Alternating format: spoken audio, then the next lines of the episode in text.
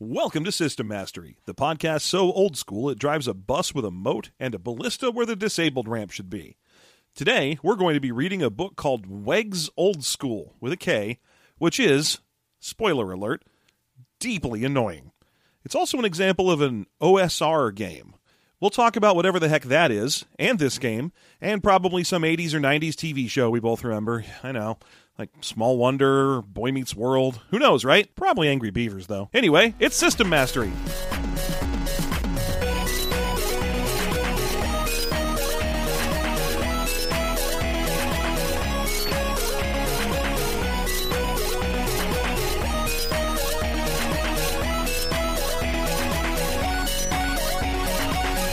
Actually, if I'm being honest, John, I, I never watched Boy Meets World. I have no context. Yeah, neither did I. Oddly enough, everyone I knew did though. It's got some lady on it named Topanga that I think was like everyone's first crush for like five years. Yeah, but she's just a canyon.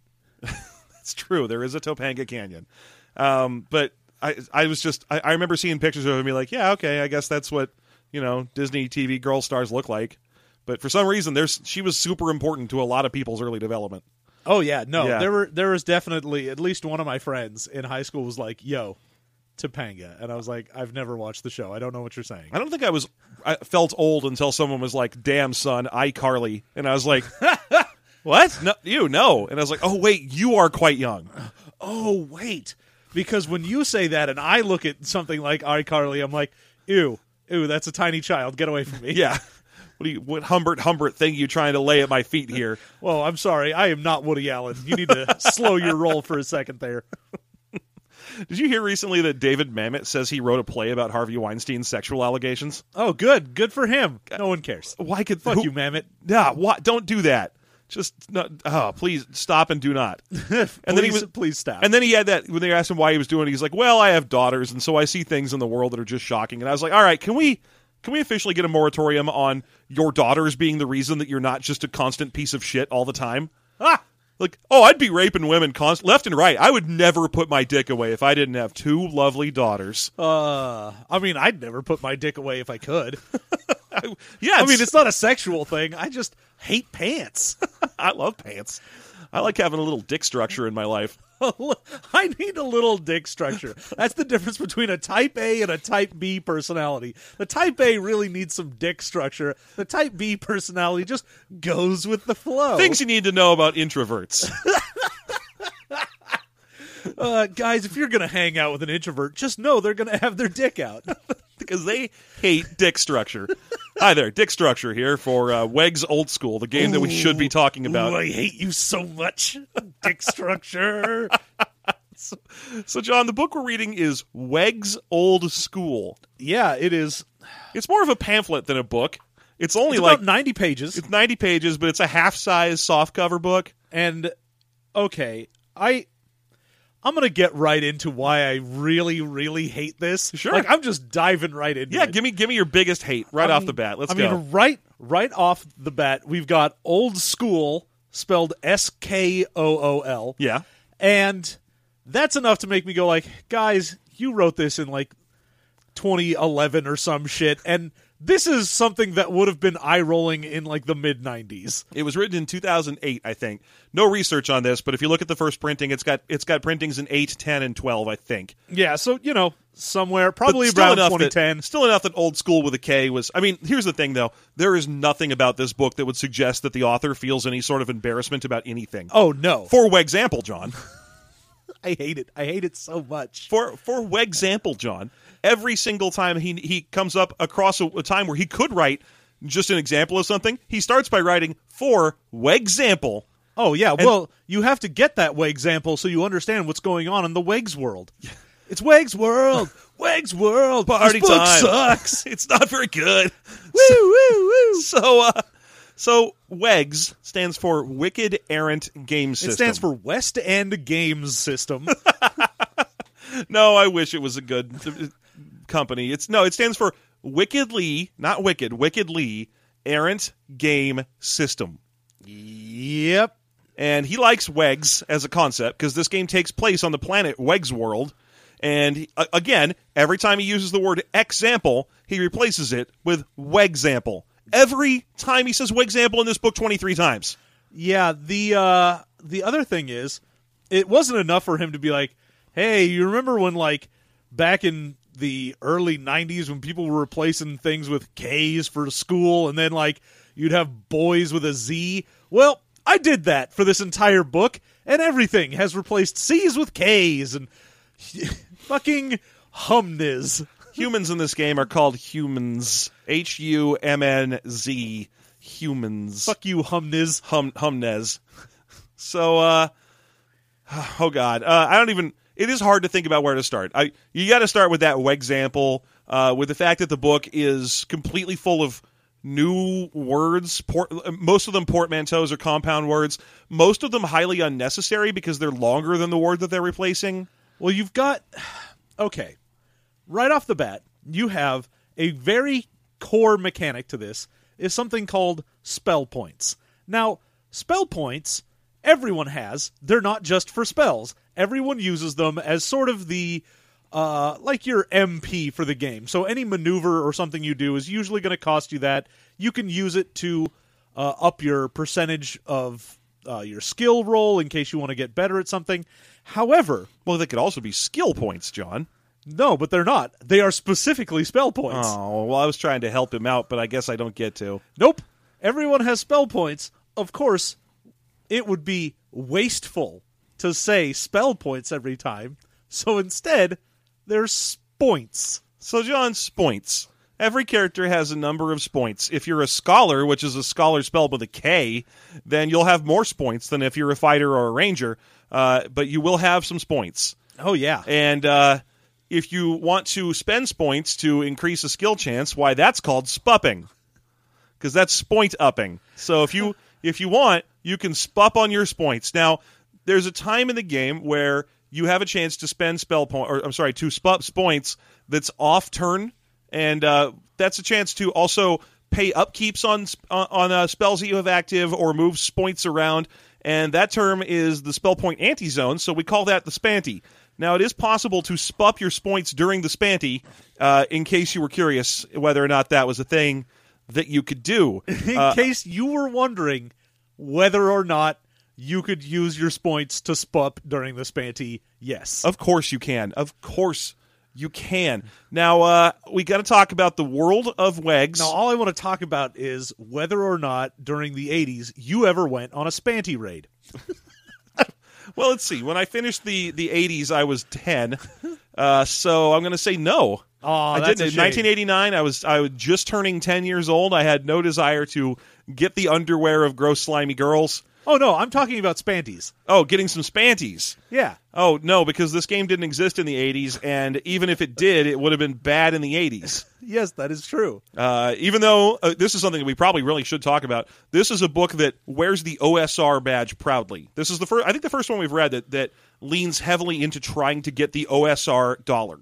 Yeah, I mean, we have done Heartbreakers before, obviously, and uh, a lot of that is mostly trying to improve on the old game systems by like, oh, I want to make it more realistic. I want to do this. I want to change whatever. Well, this is the the whole point of this is less heartbreaker because there's something wrong and more I'm trying to recreate Yeah. an old game. Yes. So, John, based entirely on no research whatsoever, what do you think the OSR is? What's it stand for, first of all? I mean, you would Guess what? There's a big argument about this. Oh, I'm sure that there is because it's OSR, which means everything is a big argument. Like you'd think in your head, probably old school rules. It's not. That's not even on the argument table. Oh, that's It's- not even one of the options. I mean, maybe it is because it sure sounds like it should be, right? But apparently, it's a fight between old school revival and old school renaissance.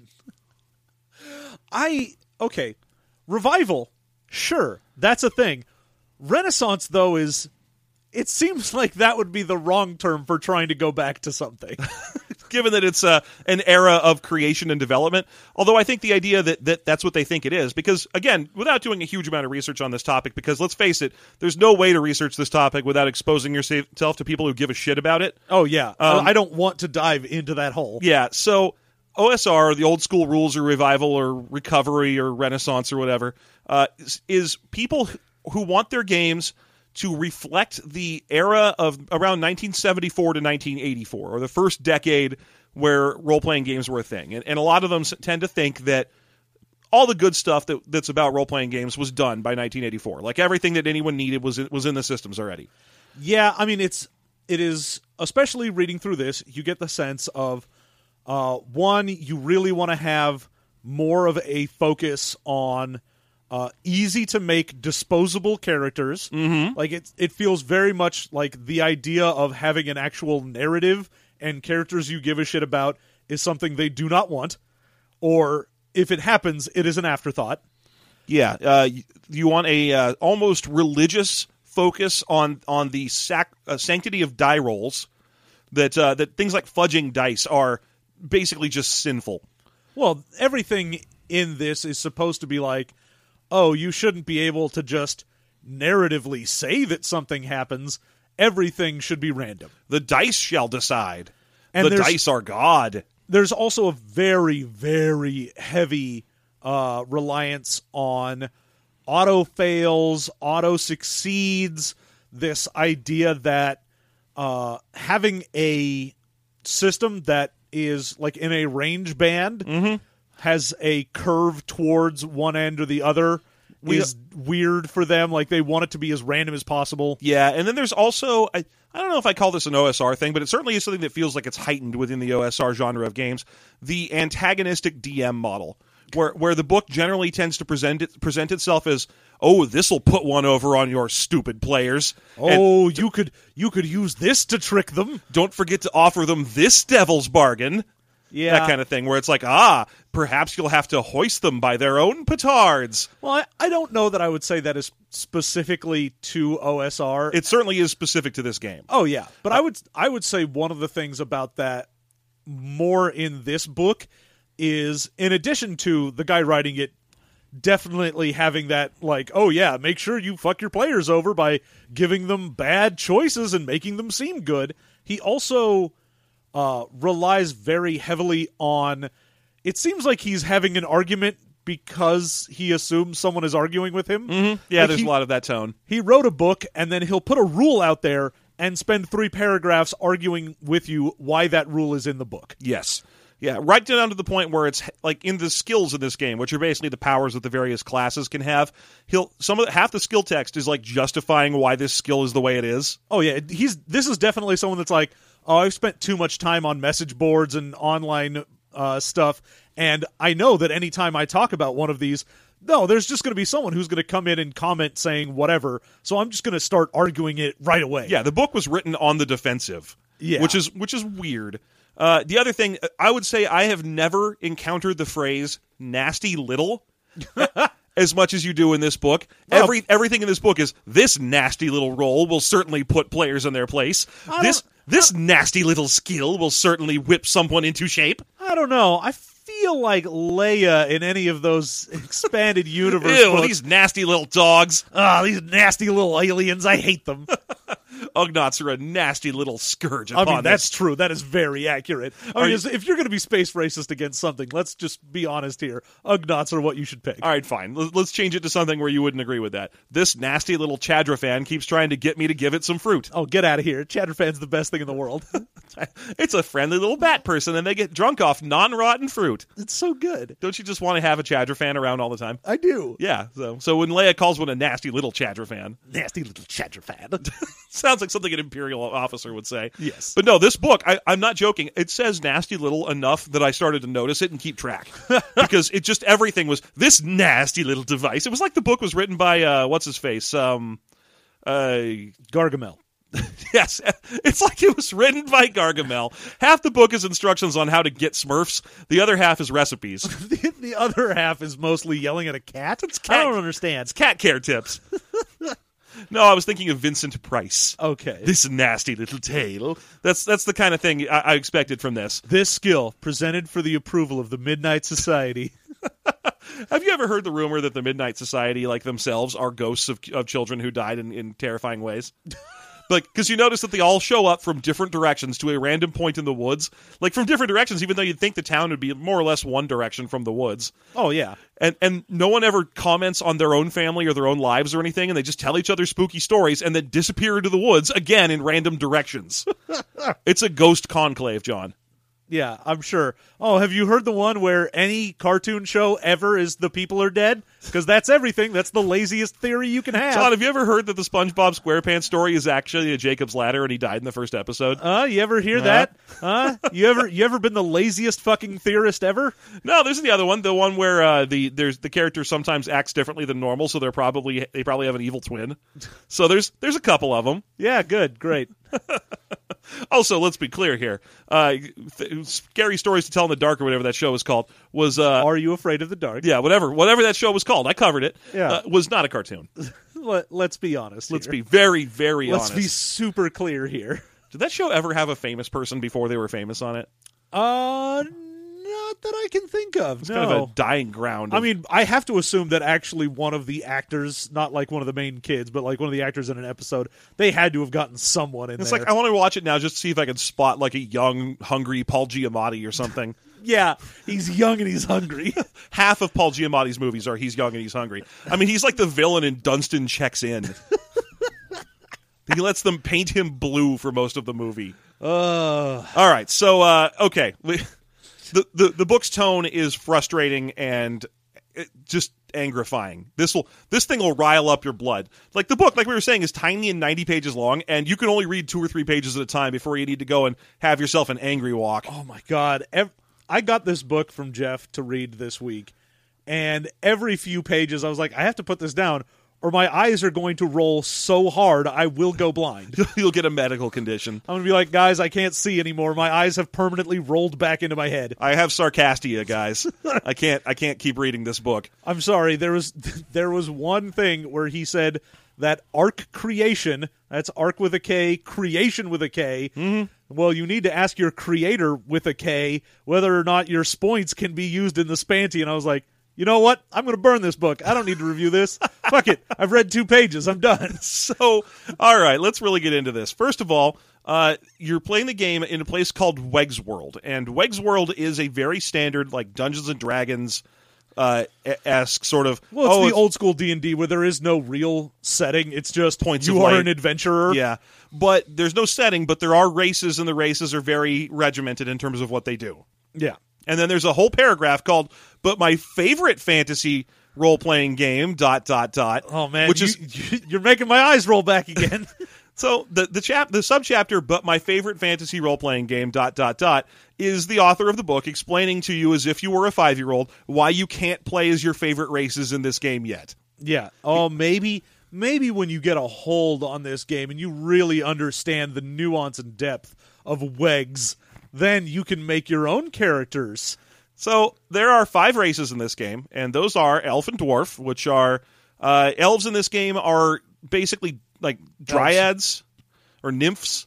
Uh, they are more or less they're just elves, but their big thing is that they are young tree people, and when they get old, they turn into treants, and then eventually they just turn into trees. Yeah. So they will eventually, when they get really, really, really old, and they do live a long time, they will become sessile trees. And so the young ones spend most of their time defending the guardians of their ancestors. Yeah. So like they all live in your standard like elf tree village, but the trees in the tree village are old elves. A group of elves is called a gladum for some reason, Great. and elves get the following bonuses plus six to grace or plus three to prowess. Uh, those are rank and not I and I scores. And in fact, that's a good time for us to segue out of talking about the races and get back over to character creation because Lord knows you deal with a lot of that first. And because those bonuses are stupidly minor. Oh yeah. So in order to make something in this game, you have Three Eh, columns of bullshit. Well, you have uh, 2d6 and 2d10. That's all you'll ever use for anything in this game is 2d6 and 2d10. But the d10s do need to be different colors because you'll be making a lot of percentile rolls. Yep. But when you are first rolling up your character, you will go a straight down the line roll of your 2d6 and your 2d10. You'll re-roll any ones until no ones longer appear. And then whatever that number is, that is your initial rank in that stat. Now, you need to keep track of all three aspects of your stat because you'll be testing against all three of them all the time for various stupid things. So that's your INI or initial rank stat. So, for example, if you rolled a, I, I don't know, a I'm sorry, hold on. For example, for example, you would. Thank you, John. thank, you. you. Uh, for example, if you rolled a 16 on those uh, 2d6 and 2d10, you'd write that down under your first stat. Your stats in the game are warrior strength, ranger strength. Well, no, those aren't your stats. Those are your derived stats. Oh, you're right. I'm so sorry. Oh, I feel you, terrible now. You actually have it's been a while. prowess, ruggedness, yeah. stealth, ingenuity, grace, and sanity. Uh huh.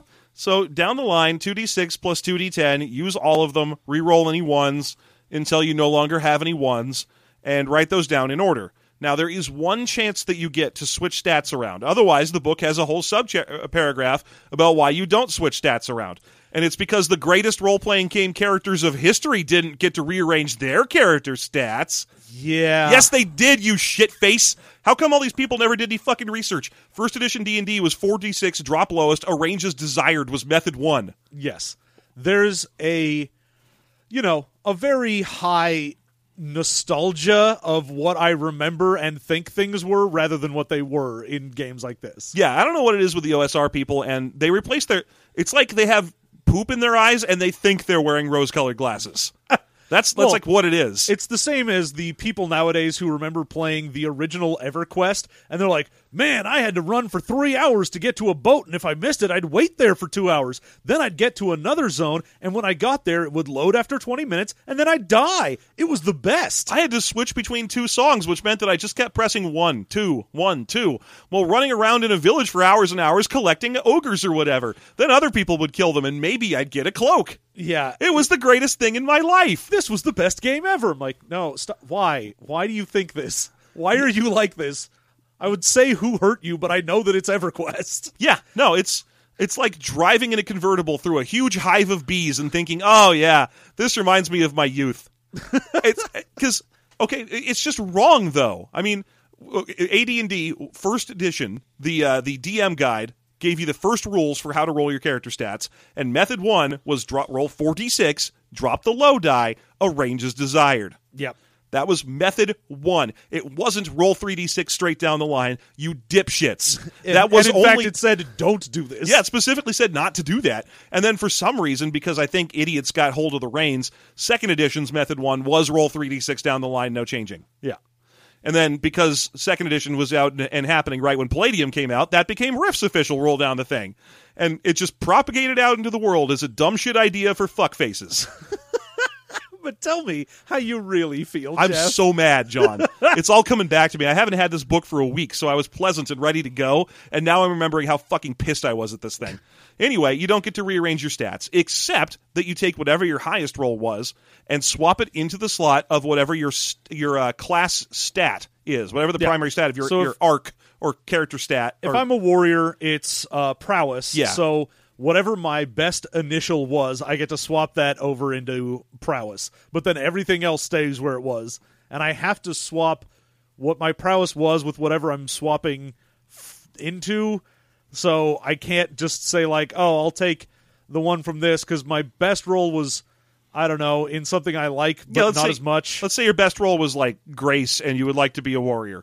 You have to switch your your or say your best role was in ruggedness, and you want to be a warrior. You have to switch ruggedness and and uh, strength, whatever those were. Even if you'd rather switch with like grace or sanity or something that you don't give a shit about when you're being a warrior. Yeah. you you have to make the switch there, even if it would make your character weaker overall. Yeah. So uh, so that that's the only time you get to swa- switch. It's got its own name. It's called the INI flop. Mm-hmm. Because everything in this game has to have its uh, its own acronym. Oh my god, there is a page of just acronyms in this, and I understand that a lot of uh, RPGs have their own acronyms. It's going to be a thing where you're like, okay, we've got some rule and we've got an acronym for it, and I'm okay with that for for a certain degree. There is a degree of acronym that I am willing to let slide Uh huh. But especially for this game where it's like, oh, we have acronyms for things that are rules that aren't actually rules. Or things that'll only turn up one time after the acronym is is introduced. Like, uh, there's points in this book though, like the spells. By the time you get to the spells, which is the last part of character creation, uh, they are so rich with acronyms that the spells don't have words in them. It'll be things like fry balls, uh, the, generates an SFI, OAPS. It's a WAPA spell. Don't forget D6 SP times SPS DIMJ. Yep. And you're just like, what? Oh, oh, do, a- Axie, which is telling you the the type of, of spell gener uh, like uh, zone it creates, and it just there's no words in there. No, There's- it it is too many. It that's again one of my main problems with this is it goes too hard with too many things. Mm-hmm. Like I'm willing to forgive a game that puts K's in a bunch of things. If that's your dumb gimmick, fine. It hurts my Oh, eyes. It sucks. Yeah. Because reading, I'm like, uh, I, yeah, I get it. But every time you say, you know, scholar and it's got a K, or you say creator with a K, I'm going to die a little inside. But if it's your only gimmick, I'm fine with it. Mm-hmm. yeah, But like I'll still you- play Mortal Kombat Yeah, but then when you also add in spoints and spupping and spanty, I'm like, no. And no, OLPS and pick one, and, pick and- one. and SFI and uh, O- O- OA uh, PS and OASS or whatever those are. Oh, oh no, it's uh, one skill per action. oh, it's OIPI and because it's one, uh, action per inning. yeah, one action per inning. And OSPI, one skill per inning. Yeah. Yeah. Ugh. Okay. Anyway, back to stats. That's your INI roll. That- It's your initial roll. The next thing you need to calculate is your uh, your column two You'll have your rank. rank, which your your skill rank with or, or uh, stat rank. Yeah, and you get that at least is an array. Mm-hmm. You get a, a 30, uh, two 20s, and then 310s Yes, you add, and you're going to put those in columns. So, for example, if you're playing a warrior, you've already flopped your your lowest INI roll, uh, or I'm sorry, you've already flopped your highest INI roll into prowess, and then you're going to most likely put your 30 in prowess as well. Yes. So those are just an array, and you put them out array style. Uh, those are your what is strengths or, st- That's st- just your rank. that's rank. Okay. Then you add the two together, and that generates your stat percentage. yes. So you take whatever you rolled plus whatever the rank is, that gives you the percent. Keep track of all of these numbers because you need to. Some, you'll be tested against them individually vari- uh, at various times. Also, some of them go up based on what race you are, and some of them go up based on spending XP.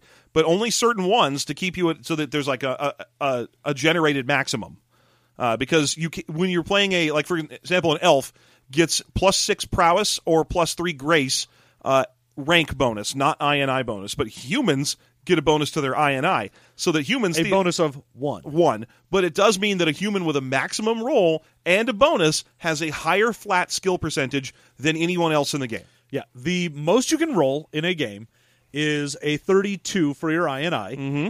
Uh, and the maximum allowed rank you can get is 66. Which so means the highest you can get is 98 unless you are a human who rolled a 32 and then was also from a subclass of human that gave them a plus 1 to their INI and also your creator allows you to do that. Yes, and it once you get to maximum rank, you now have a 99% chance of doing things. Here's the problem. It doesn't say anywhere that I could find it in the book that that helps get around the automatic critical failure that begins at 97. No, the only thing it does for you is uh, insanity in this game as a percent stat. There is a uh, two different rules you can do. If you get an insanity that's higher than your sanity score, then maybe you just lose the character, or whatever the difference is between your sanity and insanity. If you are more insane, you take that as a negative penalty to your rolls. Yes. So if you had a 98 eh, or a 99, then great, you could have one extra buffer there. Sanity is also a slow burn mechanic in this game that will eventually kill every character no matter what. There's no way to get rid of it, and it just gets a little higher every time you get scared or whatever. Yep. So it's just it's just like Call of Cthulhu, except that Cthulhu at least had the oh you could do psychotherapy or whatever and, slowly cut and sort of stem the tide. This is just sort of a hard limiter on how high level a character can go. Yeah, basically the only thing that will help stem the tide of you getting fucked over by insanity is raising your sanity stat.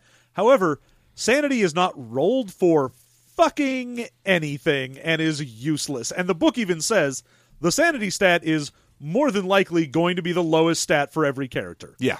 Oh, for Christ's sake. Although I don't know why. Oh, I guess no. It would only be the lowest stat for any. Oh, I guess after array, it would be the lowest rank and stat percentage for every character. But you can't move your INI out of insanity unless you rolled lowest insanity to start with. Yeah, but it's also one of those things where the book, instead of having experience points you get, the, uh, the Oh, yeah, creator will just hand you out like you get six percent to put into a stat, and when your uh, choice is six percent to the stat that I roll for everything that I do, or a six percent to sanity, which I might maybe roll once ever, but it will stop me from getting fucked up if I'm too insane. Means you put nothing into it until you get to the point where your insanity is bumping up against it, and then maybe you throw some points in there. That is correct. Yeah. All right. Let's talk about the five classes that make up the choice because they're really important at this stage. Uh, they are Well, yeah, we didn't go over all the races either. well, yeah, but they come later in the book. You, you get sta you get uh, classes before races when you're making your way through, at least in terms of introduction as what they are, because you need to, because you have to put various array stats into your highest stat, which means you need to know what your class is. Uh, okay, so the stats or the classes are uh, warriors. Warriors use the prowess stat. Uh, they get a 30% armor buff. Yep. Uh, they get access to the warrior skills, which will be talked about at 50 pages from now, and you don't know what they are at the moment. That's it. Yeah, everyone is just you get access to the skills for your class, you get a base armor percentage, and then uh, you have whatever your main stat is, and it will tell you that. Uh-huh. Uh So rangers use the ruggedness stat. They have a 25% armor bonus. They use ranged weapons, which is what the ruggedness stat is for. That's literally what ruggedness is for, everybody. It's ranged attack weapon, ranged weapon attack. I gotta say, I mean, I know this game is just hot garbage top to bottom, but the fact that prowess wasn't for rangers and ruggedness for warriors feels really wrong to me. Because the whole point should be prowess is like, oh, I'm very adept at using a thing, and that that should be your ranger skill. And then ruggedness is mostly just I'm a big old slab of meat and I'm coming at your face, and that should be a warrior. But I- no, I don't disagree. I think literally we're solving backwards for what was originally called Ranger Score. I, I literally think that's what happened. So, uh, okay. Tricksters are rogues. They come in two varieties uh, skillful or lucky. They use the move stat, and they have a. well, they use stealth. oh, sorry, that's right. They use stealth, which will eventually become the move strength stat. Yes. Uh, and they. They get a choice of two different types of armor based on whether they chose lucky or skillful. Uh, normally, it's uh, 20% armor. They also get a bonus to either that armor score or to their points total.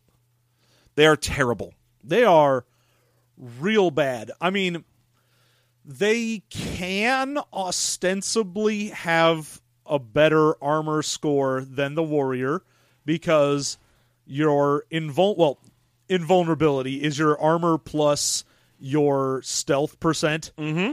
So because tricksters rely on stealth and it'll be their highest thing, they have a better rank in their sort of evasion so they could have a better invulnerability score than a warrior, but all of their skills are garbage and their stat does they still need to attack Using- with either ruggedness or prowess. Yeah. So all their high stealth does is make them a little better defensive and faster.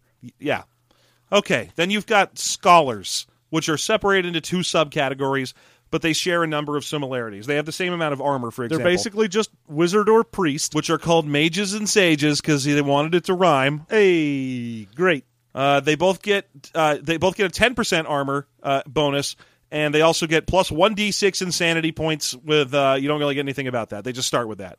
Yeah, they. I don't understand why.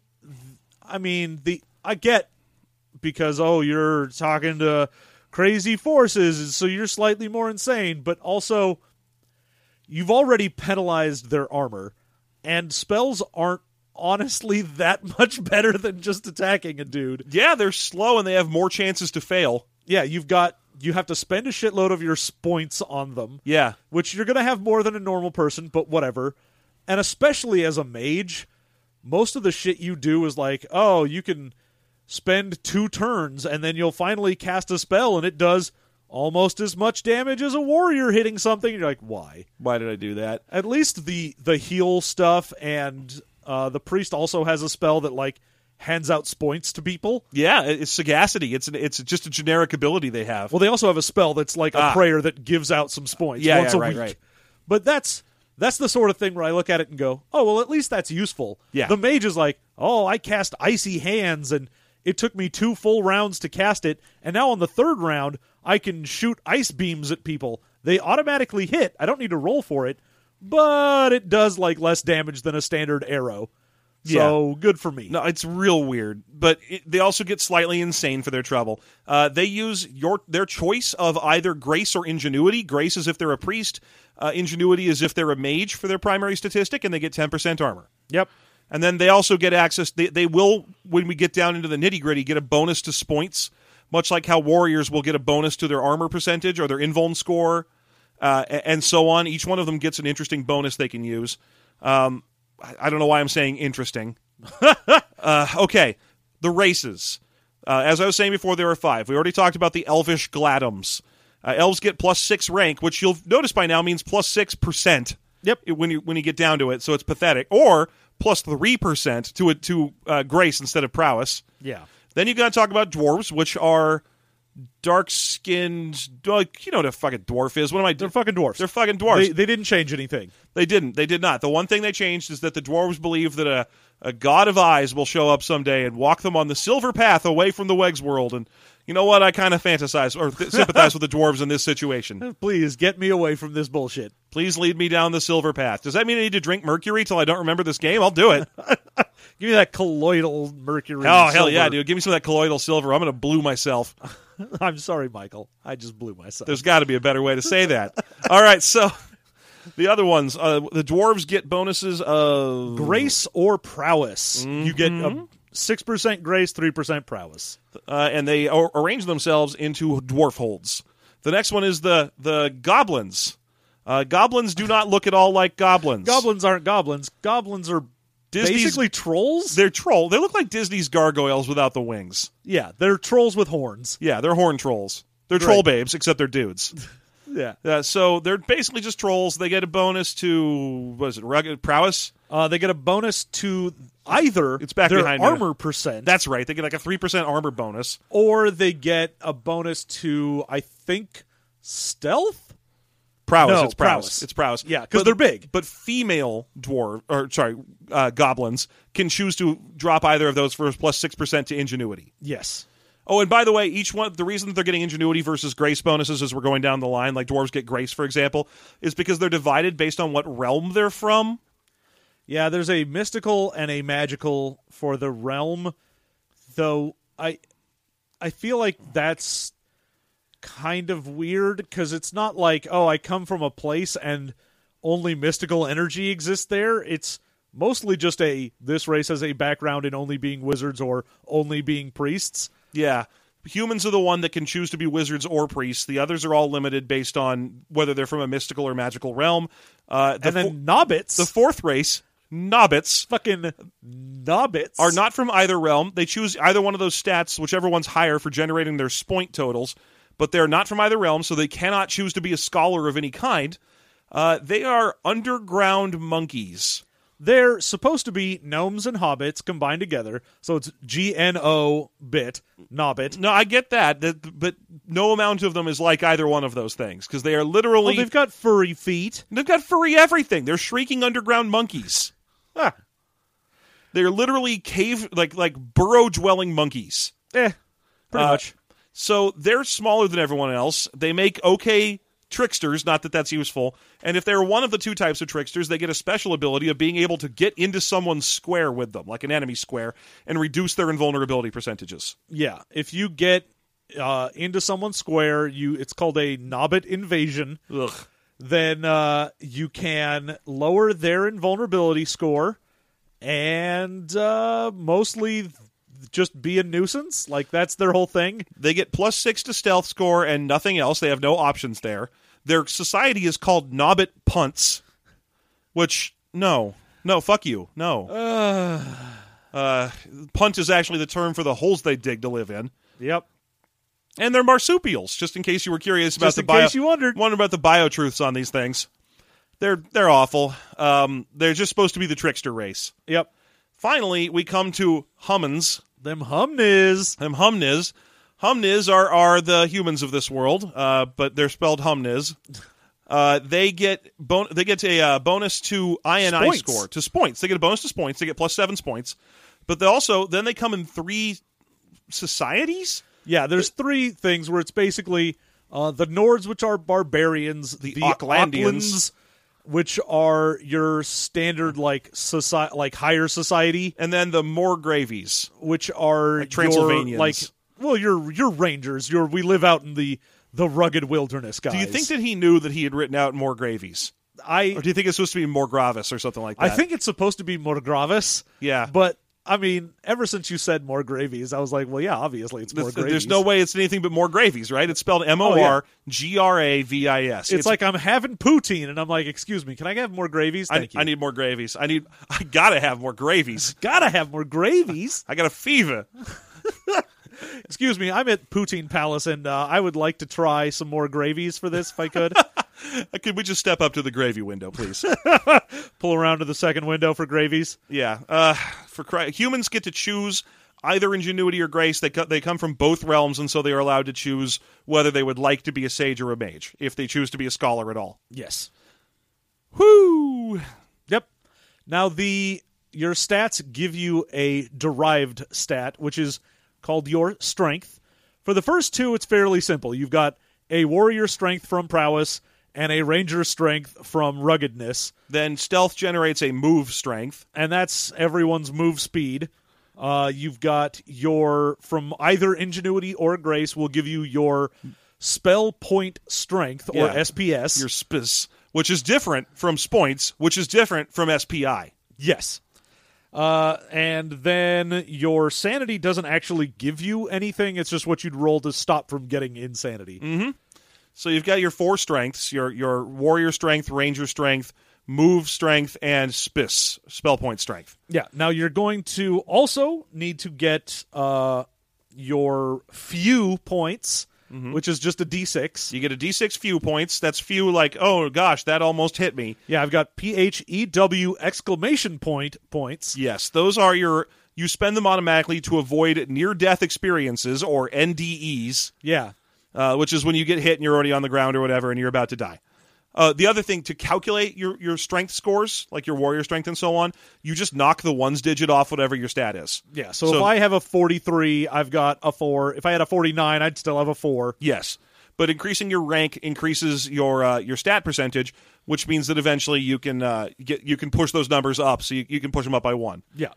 Uh, the the other thing you'll get is your invuln total, which is your starting armor from whatever your class is, and then the stealth rank, not your total percentage and not your INI, just the rank. Yeah, just the rank number. So, for example, a warrior who has a 30 in invuln, uh, who is a goblin, can have a 33, and then they if they put 20 into their strength, then now they've got a 53 invuln percentage. Stealth. But oh, sorry, stealth percentage. yes.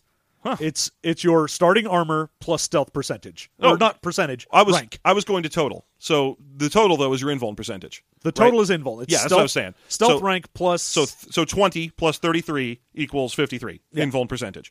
Right. Okay. Um so but keep in, keep all those numbers written down because touch attacks will only target your stealth percentage and area attacks will only target your armor percentage.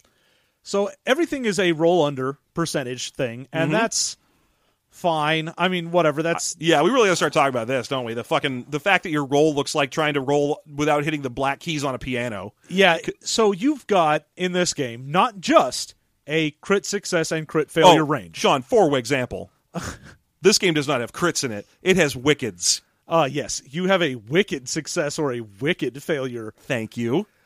Uh, So- and there's one more wicked failure number than wicked success. And they actually have the fucking gall to call that the house advantage?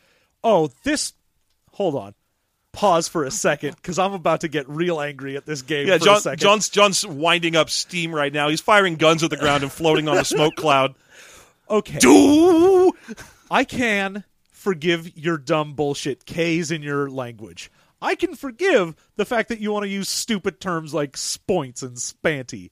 What I can't forgive is your constant mixed metaphors. Mm-hmm. Fuck you, book. This book is full of, oh man, we use 2d6 and you should use craps dice because craps is a game of of uh, all all luck and and you got to roll the dice and and these dice don't lie. It's like craps. Anyway, here's the spanty and the spanty we have an ante like poker because this game is like poker. Now, once an inning because this game is like baseball and I'm like, I will fucking murder you. What I you- hate you so much. Why aren't the rounds called hands in this game? they okay? Either they should have gone with a full-on craps theme, Which or I don't a know what you call poker theme. What do you call a full event in craps? Like the, from the moment someone throws the dice the first time to the second time. What are you calling that? What what is that phase? Uh, you actually don't really have a name for it. You have your initial come out roll, Okay. uh, and then after that, you basically establish uh, the come out for what you need to roll again before you crap out. Mm-hmm. So there's a lot of terms you could use for craps that would sort of work for this. If you wanted to skip to just one of the two gambling metaphors, you could use really easily use poker because you have the ante system. That's fine. The craps doesn't really provide anything to this game other than the very concept of two six sided dice. Also, I'd like to say that the fact that they call this the spanty because they're like, oh, it's an anti thing. Except it isn't. It's not. You don't have to throw in to keep playing. It's an It- upkeep thing. It is if you have something to upkeep, you can throw it in then. Or if you have, mostly it's just bookkeeping for like, oh, I had a uh, an an effect that was on me and I need to roll to get out of it. Yeah. Then you would try to roll to get out of it during that. It isn't like, oh, every round you have to pay a point to keep playing. No, that would be an ante. What you have is basically magic's upkeep phase. Yeah. So basically, we have craps is sort of the general analogy for the game that the guy wants you to really think about craps to the point where he gives you some really weird messages about craps. He's like, the only way to win is to keep playing. Ask any seasoned craps player. and you're like, I don't feel like any seasoned craps player would be like, I wish I could stop playing this. No, a a seasoned craps player would be like, "Oh no, the the only way to win is to uh, find a table and play the odds.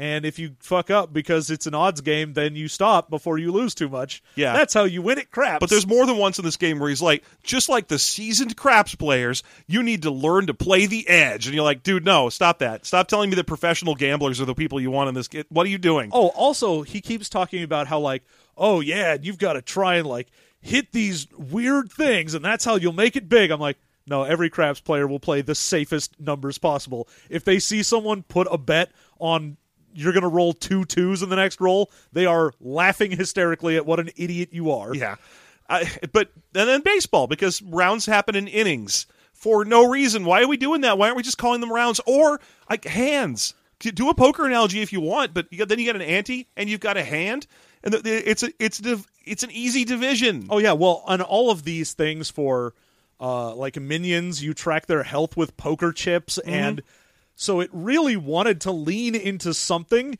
and couldn't decide. Yeah. Plus, the accuracy in this game is a curling metaphor that is just so, Oh, that would be great. no one would notice. okay, no. What, what we were saying a second ago, a one or a two on a, on a percentile roll is a wicked success, and One, wicked- two, or three. One, two, or three. But a 97 through double zero is a wicked failure. Also, any number above zero, in case you're rolling with a huge bonus, is also a wicked failure.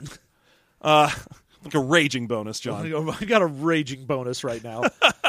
the the problem is the game also has what are called good shots and, And- bad shots. Oh god! So good shots are any number that's doubles on the D10 roll that still hits a success by rolling underneath whatever your target difficulty was. Uh, a bad shot is any number that ends in a zero that still succeeds, or no, it doesn't matter whether those succeed or not. Yeah. Now, just so you know, that means there's also one more bad shot than there is a good shot because 99 is still a wicked failure. Now, technically, it's a wicked failure and not a bad shot. Although he still does want to drag about drag up the fact that the game's rigged against the players one more time, Yes. in case you forgot. And again, let me just the smugness of this fucking guy who's like, like uh, the players are probably going to fail for playing. Try to encourage their failure, dude. It's not exciting if you manage to make the players fail if you have all the cards. Yeah. You're running the game. You could at any point be like, all right, everyone has whooping cough. Uh, Pertussis kills all of you. It, it sucks. Uh, I outsmarted you all. Yeah. Oh, you, what would you like to do? I open that door. The door explodes. You die. Maybe you should have asked me if the door would explode. Maybe next time you'll think. Just just stop it. Just don't do that. You're you're not impressive for killing your players. You're impressive for if everyone there has a good time. Yeah. That's that's the only metric. Oh, but don't worry because half of this is analogies to different games for some reason. The other half is him telling you how when he would play this at conventions, oh, how the players would laugh and caper, and they would love when he'd put down his copper pot. Oh, the dread copper pot is what it came to be known as at conventions. Oh, they by would- who, you liar? They would throw in spoints of plenty, and they would they would laugh and and tumble as their characters died. But yeah, there's a part where he's talking about the spanty pot that he puts on the table that's made of copper, and he says the players came to know it as the dread copper pot. And I'm like, no, they didn't. the dread Chester Copperpot. My players found him while looking for One Eyed Willie's treasure. They refused to stay to the right. I like that your fucking intro to this episode was very true that we are going to just go off on some dumb 80s and 90s shit. this book is very, very, very dry. Like even the skill descriptions and so on don't have any words about what the fuck it is that the character is doing.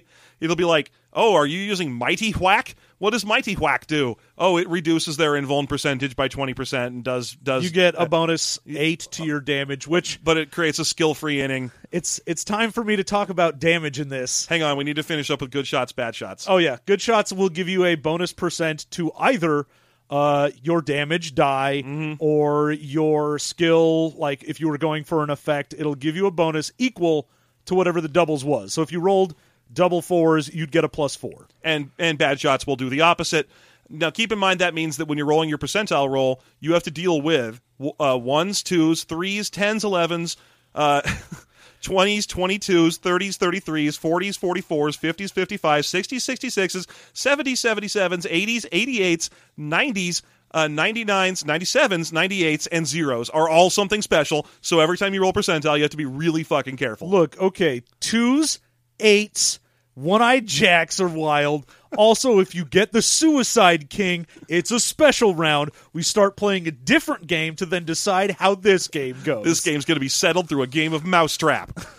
It is so awful. Every time you roll, you've got to be like, all right, what dumb bullshit happens now? All right, what did you want to talk about? Was it skill percentages? Oh, percentages? it was damage. All right, So, fire away, my friend. The way damage works in this is we uh, mentioned that you have a strength score in your various things.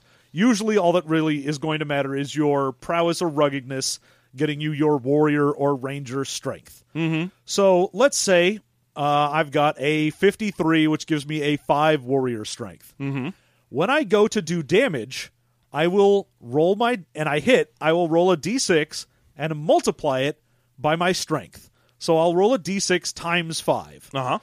which means if I get something that's like, oh, I get plus four to my strength, uh, I'm getting instead of like plus four damage, I'm getting a d6 times nine now. Yeah, and, and the uh, damage swing in this game is dumb. yeah, anywhere between nine and fifty-four on that roll as an example. Yeah, it is. For example, Uh, For example, you can get way too high into the damage and way too low to the point where because this game is so obsessed with the dice are gods and oh random chance shall decide your fate i'm like "Uh, great i do not dare to enter your magical realm sir yeah. Uh, So damage is extremely swingy and annoying. It's also weird to me that. Like I was reading through this and talking to John before I gave him the book, and I was like, "So I think damage in this game is entirely calculated by your primary stat times an arbitrary value, or like a d6 value." And he was like, "Well, what about weapons?" And I was like, "I don't think this game has weapons in it." no this game doesn't have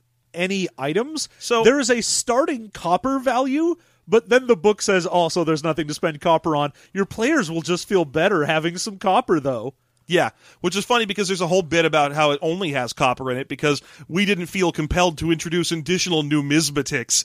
And I was like, yeah, okay, fine, whatever. I'm sure we also didn't need any lepidoptery, but no one's butterfly. Well, you see all of the fiduciary aspects of this. I'm like, shut, shut up. Just stop. Shut up. Just, just who cares whether? Yes, you know what the word numismatics is. Ooh, gee, can I collect stamps in this game? Can I be a, phil- a philatelic? Please tell me I could be a philatelic. No, but um, it's pointless. It's just pointless. It was another ex- excuse for him to just sort of smugly show off. Also, it's it's a way that you can do a thing like, oh, you you killed those monsters and you you get some treasure. Here's a thousand copper pieces. What does that mean? Absolutely nothing. Fuck you. I think it's actually philatelist. I think a philatelic is someone who's obsessed with stamps. I I think that would be, yeah, no, maybe. I think it's a philatelic, someone who can't stop stamping. Yeah, I just can't stop stamping. I've got to stamp. stamp my ass. God damn it. This fucking game. Okay, what are what? How are we doing on time? Well, I, have- I want to be real angry at many things I- still. we have we have very little time left, but you know what? Bonus episode. It's fine. I, I don't mean bonus content. I mean we're just going to keep going. Yeah. we're at like fifty-five minutes or something. okay, because I'm still angry about Oh everything no! in this game. There's a million more things to talk about in this tiny little book. So, the skills in this. Everyone gets some skills. Mm-hmm. Uh, for warriors and rangers, three of them are skills that don't require a roll to do. They don't require uh, points to use. You can just use them, and they help you out in combat in one of three ways. Increasing damage, Yeah, you can get a, a plus four to your damage you can decrease the armor percentage chance by of twenty percent, of the enemy that you're swinging at. or gain a plus twenty percent on your chance to hit. Yeah, yeah. Which I, the the difference between those two is largely arbitrary. It just the only reason that they both exist is in case you're hitting a max with one or the other. Well, also, you can blitz is one of the things you can do Mm-hmm. if you want to spend a point to blitz as a uh, warrior or a ranger. You can attempt a cold roll. which we haven't talked about yet. And cold rolls are a nasty little mechanic. You can attempt a cold roll, and if you uh, succeed, you get to pick two and use them both. if you would like to know what a cold roll is, a cold roll is that you can roll 2d6 and 2d10, counting both as if they were percentile rolls, and see if your 2d10 beats your 2d6. Oh, that's a frozen roll oh no, the, because the, the cold roll you actually add twenty percent to. no, I was I just wasn't there yet. You add 20% because you have a skill inven- investment in there somewhere, and you can spup your roll. You can get spupped. Spupping is spending a, a, a spell point or a spoint for is it plus five percent? Plus 10. Plus ten percent. So for each spup roll you you add, you add another ten percent to your success chance by increasing the by increasing the difficulty that you have to roll under. Yeah, Or- so- I guess decreasing the difficulty Yeah, by ten percent. The uh, the d6 percentage is you take whatever the highest of the d6 is, and that's the tens. And if you have to roll under it, but if you roll two ones, Yeah, you boxes are snakes. And if you roll two sixes, then you fail. Even though the higher percentages mean a better chance that you would succeed, but we decided fuck all common sense. Well, the reason it's that way is because Snake Eyes is a failure in craps, right? Both of them are failures in craps. Oh, I thought boxcars was a good thing. No, if if on your come out roll you roll a two or a twelve, you auto crap out. Ah, well, well, fucking fun. Yeah. How good of times these are. Except the two is an auto success, and the Why- why double didn't- six is an why auto did- failure. Why didn't they make it the eleven? Oh, I know why they didn't make it the eleven because they didn't want it to be two different chances. Yeah, Yeah, okay, that's fine. All right, so because two sixes is closer to the the It's- wicked failure of the '90s, and the eleven is closer to the wicked success of like the 01s. I mean they're both a one and thirty six. yeah, it doesn't. I can't. This game, this fucking game hurts me. Deep. Okay, so you you set a difficulty by rolling two d six, and then have to beat that difficulty by rolling two d ten. But you can fuck with it by adding your spups and your extra twenty percent. Uh, overall, it's it's like fuck. It, it might as well have all been replaced with flip a coin or spend a spell point to not flip a coin. Yeah, the, It would have been so fucking simple then. The weird thing with this game having like the cold rolls and the frozen rolls. Frozen roll, by the way, is literally a huge. It's like a whole page, and it's just for settling arguments between players. Oh no, there are certain things in the game that will use frozen rolls. Oh, okay. Well, frozen rolls shitty as hell. It's roll two d six and roll two d ten, and if the two d ten is lower than the two d six, you succeed. yeah, you can't spup it. You don't add anything to it. It's just a straight up see if these tens beat sixes. Yeah, and it it's, the the odds are fairly low. It's like a thirty percent chance. But the uh, the reason you're adding twenty percent to your cold roll is because you have a skill in something. Now, Oh God, yeah, we got to talk about that. skills have a level between one and four. You automatically have them at level four, all of them. There's no like, oh, I have to rank up with experience on these. If you even if you get one during play, it's at level four. Yeah, whatever you have as a skill for your character, it's level four, and that means if you use that skill, then it'll be uh, at a four for whatever it is. So you know, with skills, it's plus five percent per level, so twenty percent. Uh, for damage, it's plus one per level, so plus four damage.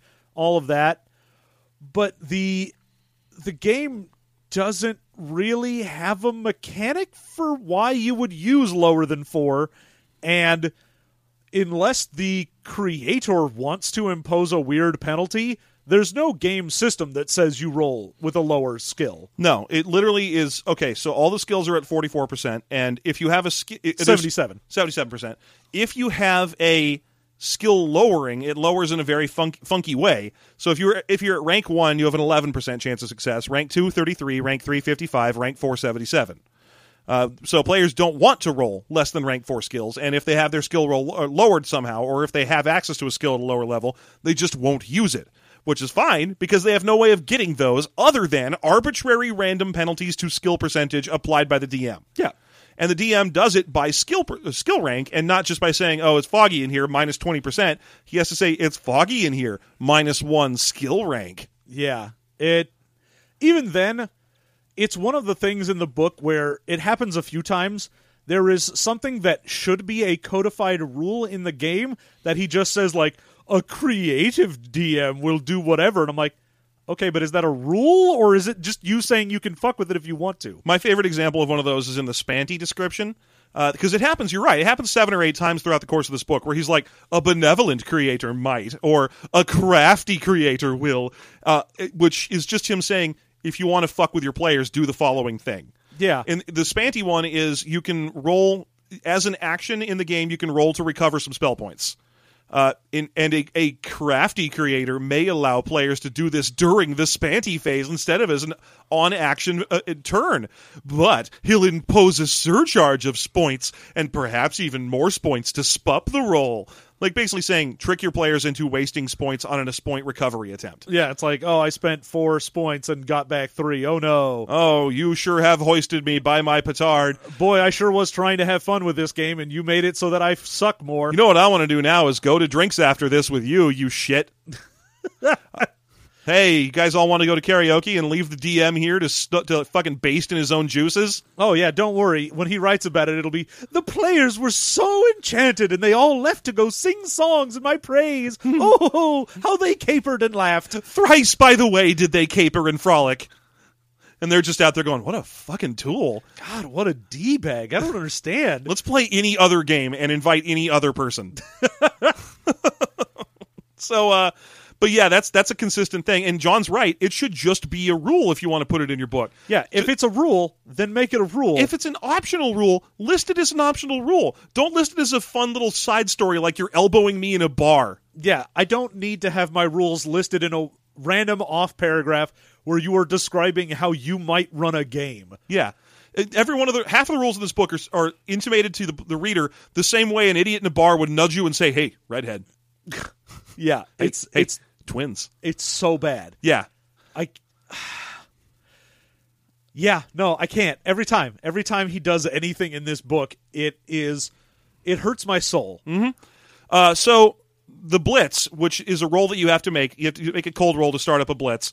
Once you, you, you succeed at a blitz, you get two actions that phase instead of one. But you automatically suffer what's called an SFI or a skill free inning next round, which is when you can make an attack, but you can't apply any kind of skills or anything to that attack. Yeah, so because you're getting to use two of your skills this round on your attack, so you know your plus 4 damage and plus 20% to hit or whatever you pick from your mm-hmm. thing, Next round, you can't use anything, and you just roll regular. Your regular crappy attack. Now, when you do a cold roll for any skill, regardless of what the skill is, if you succeed, you are considered to have also succeeded on the attack that it supplements. Yes, that's correct. Uh, that's only for skills that contain their own roll, though.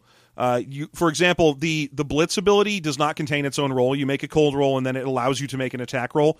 But if you were to make a mighty whack, which requires a cold roll, which is a big old smacky hit, then if you succeed at the cold roll, there's no further attack roll that you need to make. Yeah. There's a difference between passive skill bump bu- uh, buffer skills and active skills that do a skill roll within themselves. The reason for that is because this game has two more acronyms that are fun to learn called uh, OAPI and OSPI. These stand for one action per inning and one skill per inning.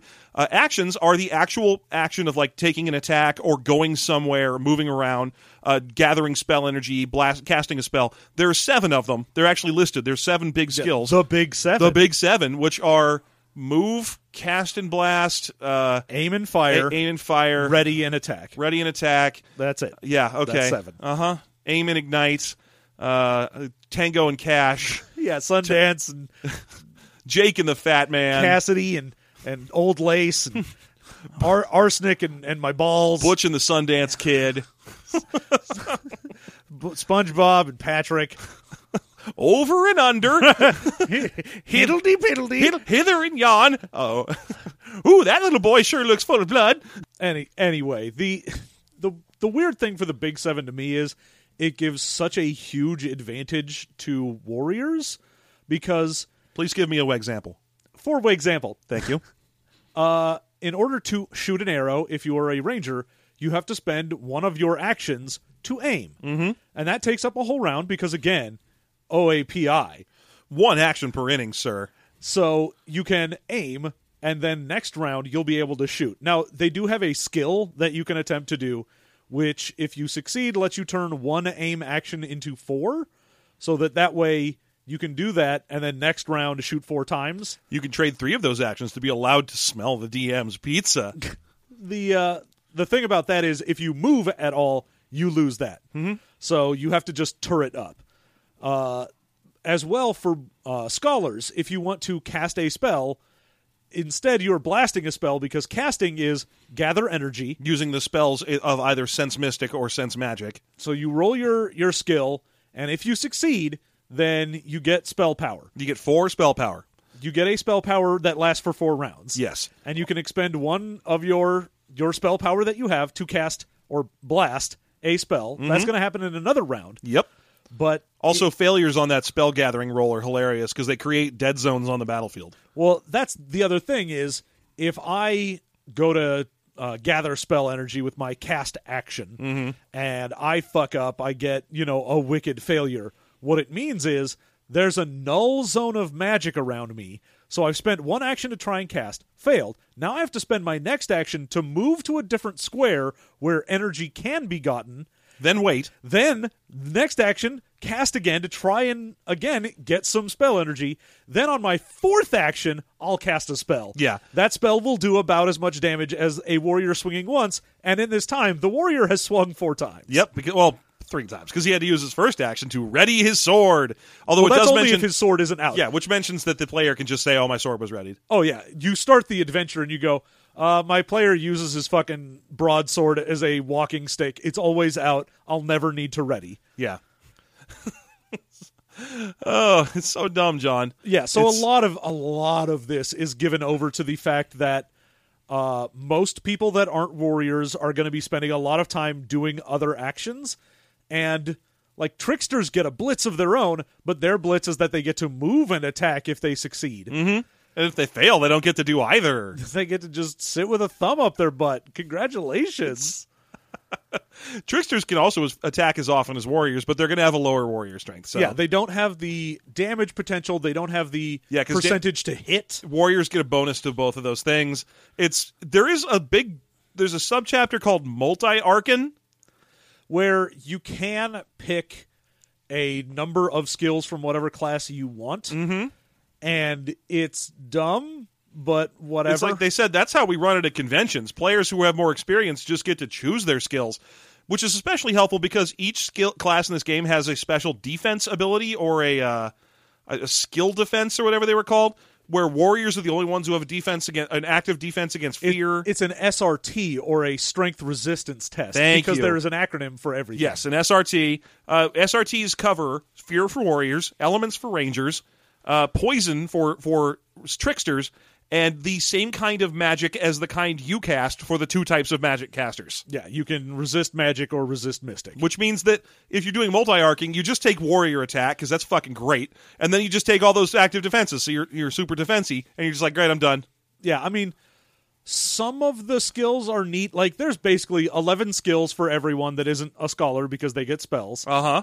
but three of them are just that uh the no roll i get a plus four damage i get a plus 20% hit whatever Mm-hmm. and then the other ones are usually shit like i hit real hard but then i suck next round i go Yeah.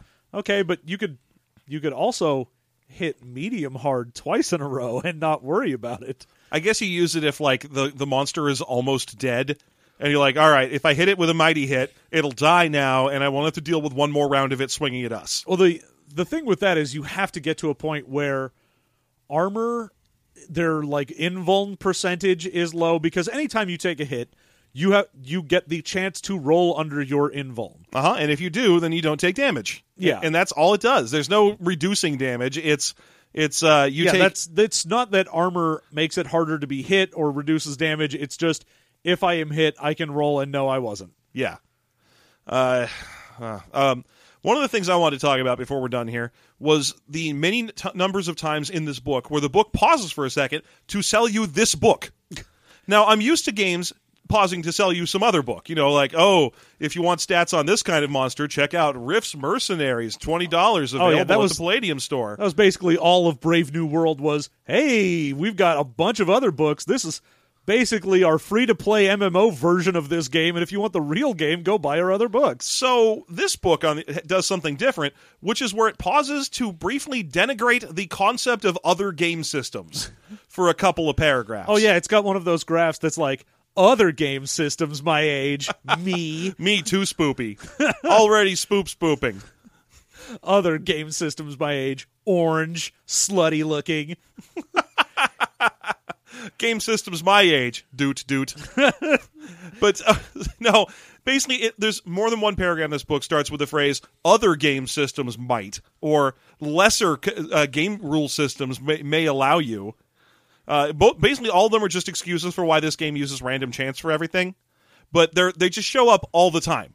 Like um, in the Spanty section, there's one about how uh, other game systems might allow players to recover their spell points at a gradual and, and regular pace. Not so here. Here, each time you want to recover spell points, it's a challenging roll.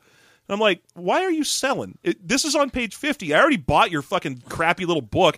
Actually, it was a gift from someone. Thank you very much, uh, dedicated listener. But uh, but I'm committed at this point.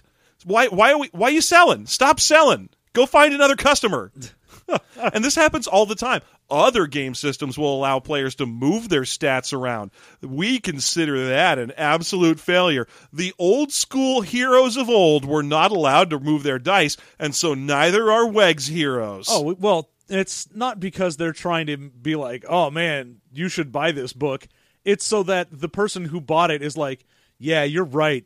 That is the best way. I bought this because I've already bought into that. But now that you're sucking my dick, I'm real happy I bought this book. And I'll go on my message board for other OSR guys Yeah. and go, hey man, did you know that fucking old school tells you that we did things right?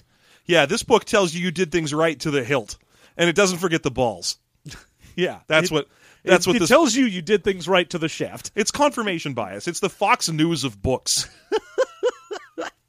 like congratulations on buying this book. Hey, get them pants off. hey, sit down right over here. I'm gonna I'm gonna give you a birthday present.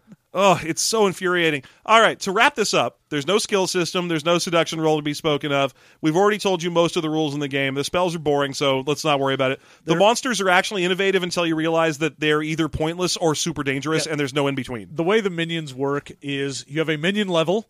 That level will uh, inform all of their stats. So if it's a level four, they've got a 44% in their main stat, uh, depending on what archetype they are. Uh, they've got a four move. They've got 40 hit points, and so on and so on. Mm-hmm. And Uh, you can make any of the monsters in the monster section whatever level you want. Uh-huh. You just take their baseline, whatever they are, and make it the number of the level. The problem is, it means anything pretty much under a level four monster is just garbage town USA, USA and why are you doing it? So, like a level one fight's going to be against four kobolds, all of which have an eleven percent chance to hit. Oh, the the fucking book starts out with, "Oh, the first encounter for these guys is three level 5 dudes." And I'm like, Ah. "Okay, then why do you even fucking have these low level things?" But the the high level ones, a 6, 7 or 8, which are the three highest you can get, then start getting things like, "Oh, they have move and attack instead of just one action." Or if you're a level 8, you have move and attack and attack. Right.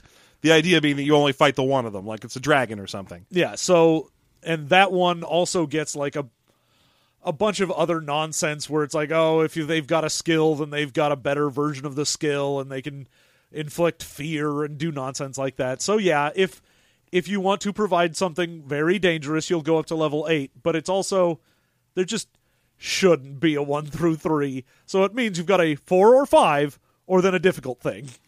Yeah. All right. So, John, we got to talk about our favorites and least favorites about this book, which is like the book equivalent of Crystal Pepsi coming back and now in new smug flavor. Yeah. And uh, what would you say was your favorite thing about uh, Wegs Old School?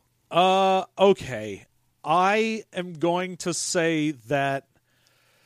Fuck the the fact that in a skills, if I do a cold roll for something and succeed, I then don't have to also try and hit. If it is an active skill, yeah. Yeah, that's that's fine. I actually like that. Anytime mm-hmm. where it's like, oh, you you want to do a backstab as as a trickster, and first you have to roll to see if you actually get your backstab skill to work.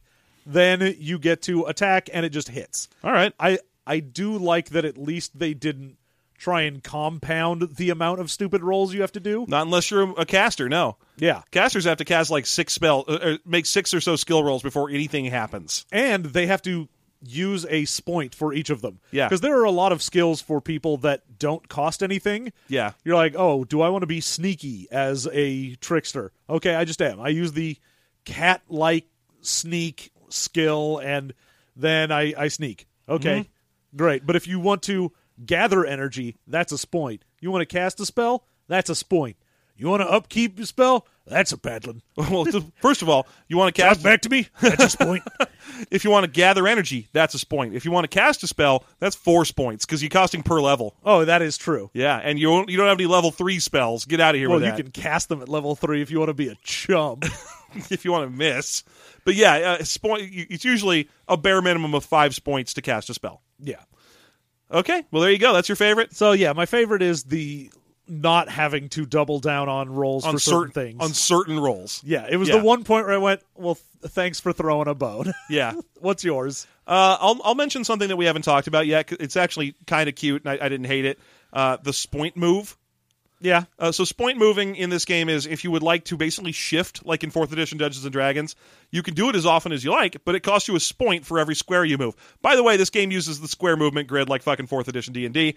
Uh, it says OSR is original Dungeons and Dragons fourth edition. Oh, except uh, you can't move diagonal. Yeah, because no- diagonal movement is bullshit, my friend. That's the devil's movement. yeah. It it makes perfect sense to only be able to swing at a dude right in front of you or to the side, but not slightly to the edge of you. You see, John, if you row somewhere, go somewhere diagonally, you're going about 1.5 percent fast, or, or about 150 percent the speed of someone who isn't, and that kind of abstraction is bullshit from the devil's tit. Oh yeah, well I know that that makes no sense, and it breaks my my verisimilitude and my immersion. Yeah. when there's something at the corner of a room, and I don't just run to one edge and then run at a 90 degree angle over to it instead of doing a straight line. Yeah, John, I don't. I go through life like I'm playing Resident Evil One. I That's- go I go through life like a game of Snake. That's the only thing I know. I go through life like I'm the little magnet in an etch a sketch. When I ride my bike, it's light cycle style. When I yeah, there's there's there's no diagonals here. It is all right angles. There's no diagonals in baseball. Stop diagonaling. Uh, how many more references can we throw in here? anyway, I like this point move. I like the idea that that's something you can spend your points on. Is just okay. I, I I desperately need to move, but in this game you can only move as an action. If you're moving around, you can't attack unless you're using a rogue skill or trickster skill. But Spoint move lets you kind of shift and bounce your way around the battleground. And not only that, using Spoint moves specifically indicates that you can't be like opportunity attacked or move through a trap or anything. The the space between where you started and where you Spoint move to does not count as space you moved through. Yeah, it means anything like the whole Ranger's aim where it gets ruined where you move, you can still spoint move and not ruin it. Yeah, I like that. That was that was an okay concept. It's the sort of thing I could see working into a into a grid game that isn't you know built on a, a mess of lies and bullshit. Yeah. Uh, all right, what's your least favorite thing? Ah, God, it's like a kid in a candy store. I don't know what to pick. My least favorite thing is a kid in a candy store. Get out of here, candy store. This ain't for or kid. This ain't for kid. You. Get out of here, candy store. This is just kids' time. this is Kids Incorporated. You need to get out. This is our time, and I'm taking this candy store back. Down here, it's our time. I'm taking them all back. More references, John. Although we already did Goonies. I know. We did it. It's fine, though. It's Fine. it's just I'm trying to wrap it up here because I need to go to the little boys' room. I need to go to the little men's room. okay, Thanos, real impressive. oh, dude, how much do you want him to have that line in this movie where Tony Stark is all like, like, oh, gee, well, uh, can we stop this fight for a second? I have to go to the little boys' room, and he's like, I have to go to the little men's room, and then he like socks him.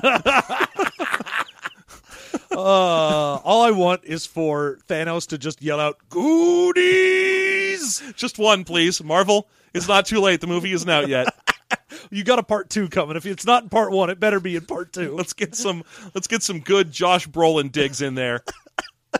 So, anyway, my least favorite thing in this, I'm probably going to take the amount of mixed, stupid metaphors because that got me angrier than anything. Reading through this book, there's just piles upon piles of stupid references to games, and their terms are all mixed up. And I'm like, just pick one thing and go with it. Is your thing that you replace C's with K's? That's your one thing. You get one. You get a thing you can do For example, if you wanted to pick one thing, you could you could have wegs as a thing you put in stuff. That again, one thing. Mm-hmm. If you wanted to make it so that your one thing was you keep using SP on words, then fine, you can have spoints and spanty and spupping. if you want your one thing to be that you consistently glorify seasoned craps players for some reason, Then sure, fine, that's your thing. that is your thing. Here, You but here's the thing, that. though. You should know no one else in the world does that. Yeah, no, it is it is definitely a thing where going through this book, I was like, just just pick a gimmick and go with it. Quit like spreading your dumb gimmick seed all over there like Johnny Gimmick Seed. There you go. Good last, good least favorite thing, John. Good least favorite thing. there you go. What is your least favorite thing? Uh, I'm just going to say the tone of the book in general. I know I say the tone of the book a lot, but this one you is really do. I but this one is a great example of the of the problem where the book's just ooh you could trick your players with this hu- heady little gem of a of a this is a real doozy of an evil idea. And you're like ah stop it. You know the players are reading this too right? It's not like we're in the DM section. And there is no DM section. The DM section is, hey guys, uh, there's some monsters here. yeah. There you go. okay have fun with those but every time it's like ooh a player might try something at this point make sure to let them for it will certainly fail and it's just like uh, you know most Given of the, all of his references to convention play and whatnot, I feel like he thinks you're going to take this book and then do what they did, which is just go to conventions with it. Oh, right. Like we're going to go workshop your game for you at conventions. No, no one wants to do that. Most of the people who are going to read this book are players. I'd say four fifths of the people who read this book will be the players. Yeah. And unless you're one of those, well, I mean, if you are one of those DMs who's like, oh, I'll dole out the information as I see fit. You can't read the book, but I'll let you know what to do. Mm. Then, yeah, sure, this book is for you. Great, you're an asshole. Congratulations. There is a book for There you. There you go. This that's my least favorite thing, John. This book is probably pretty good for assholes. Pretty good for assholes. Least favorite thing about this book, most favorite thing about toilet paper. Baby wipes though. them baby wipes. Get in there, Don't flush that. them, though. Don't flush them. No, no, don't flush them. But definitely wipe your butt with them. But definitely wipe your butt with them. And then definitely flush them. What else are you going to do? Bidets, John. Look into it. I got, I've got water bidets. Have you ever tried a bidet? I have not. I have taken a shower and just shoved that nozzle head right up my bum. and that's close enough. That's uh That's that's vivid, son. I'm just giving you some very mental scarring images. Thank you. So there I am. I'm taking Wait, that. was that my shower? Oh yeah. I'm Okay, definitely in your shower when you're not here. You using your shower head to just get up in there. Just wash off the aggro crags. Oh man, I am basically giving myself a Jeff's shower enema. Folks, if you liked what you were listening to today, you can find us at systemmasterypodcast.com. That's our website. That's where all our shows, which are every bit as horrible, can be found. Oh, Uh, it's so great. Uh, we also do a show where we review movies called Movie Mastery, and a show where, where we review old Star Wars expanded universe books called Expounded Universe because we didn't want to get sued. We uh we also have so much bonus content. Now, to get access to that sweet ass bonus content, all you need to do is go to our Patreon, patreon.com slash system mastery, and support us. Now, if you only want the bonus content for this show right here, this uh, this system mastery bonus content, which we are about to make, where we make characters in the game that we just discussed, Lord help me, I'm going to open up that Wegs book again. Oh yeah, we're gonna make some Wegs characters, some of those arc creations. Then you can join us at the the simple starter level that we definitely appreciate of one dollar per episode. Now that's that's a simple, easy thing to do. It helps us out a lot, and it gets you these bonus contents. But wait, John, there's more. Oh shit. You see, we also do bonus content for our Expounded Universe show, which is a weekly Star Wars book review podcast, which means for the low, low cost of only $2 per System Mastery episode, or about $4 a month in total, you get four more bonus content episodes. That's crazy. That is a steal at twice the price. That and actually is. which yeah, it's true. Which means that for about four bucks a month, you get six episodes of bonus content. How could you go wrong? yeah, it it's crazy not to to subscribe at the two dollar level. If you're at the one dollar level and you're not going to the two dollar level, why aren't you? It's ridiculous that it's, you are it's not. so much more Content. I assume that most of our one dollar donors that have not moved already just forgot they have donors. Oh, they do, they have stopped listening to us and they don't remember. Yeah, they just forgot a long time ago. Otherwise, make that switch. You double your bo- you triple your bonus content intake monthly. Your entire podcast feed will just be the two of us. Yep, it's just us. We're always there. We're Take- like we're like black mold. Take that, the dollop. Yeah, fuck you, other better podcasts. Get out of here, WTF with Marc Maron. You need more system masteries in there. What are you listening to? Some comedy Bang Bang? Well, that's probably all right. Fine. You should Please- probably please do that instead. Or or his new show, Are You Talking R E M R E Me? Definitely check that out because I know I'm going to. That shit's great. uh, all right, so. Uh, otherwise, buy our t-shirts at teepublic.com. Uh, give us money directly on our website if you want. Uh, uh, For the love of God, Buy- buy things through our DriveThruRPG link on the website. We get money from that, believe it or not. We have like 90 bucks from that right now. Stop by the house. Give us a hot plate. You know, if you've made a nice cheesy potato dish, we'd love it. Yeah, stop on by. Uh, You know, one thing we definitely both appreciate is broccoli with some cheese on there. You get some broccoli with some cheese on there. You come on by. We got a peach tea in the freezer right now. It's getting nice and chilled. I got a lovely patio, and John has a beautiful dog he get, he hangs out with. It's true. He's old and farts. That's That's na- Jeff. That's me. I'm a beautiful dog. Thanks so much for listening, everyone, and have a good week.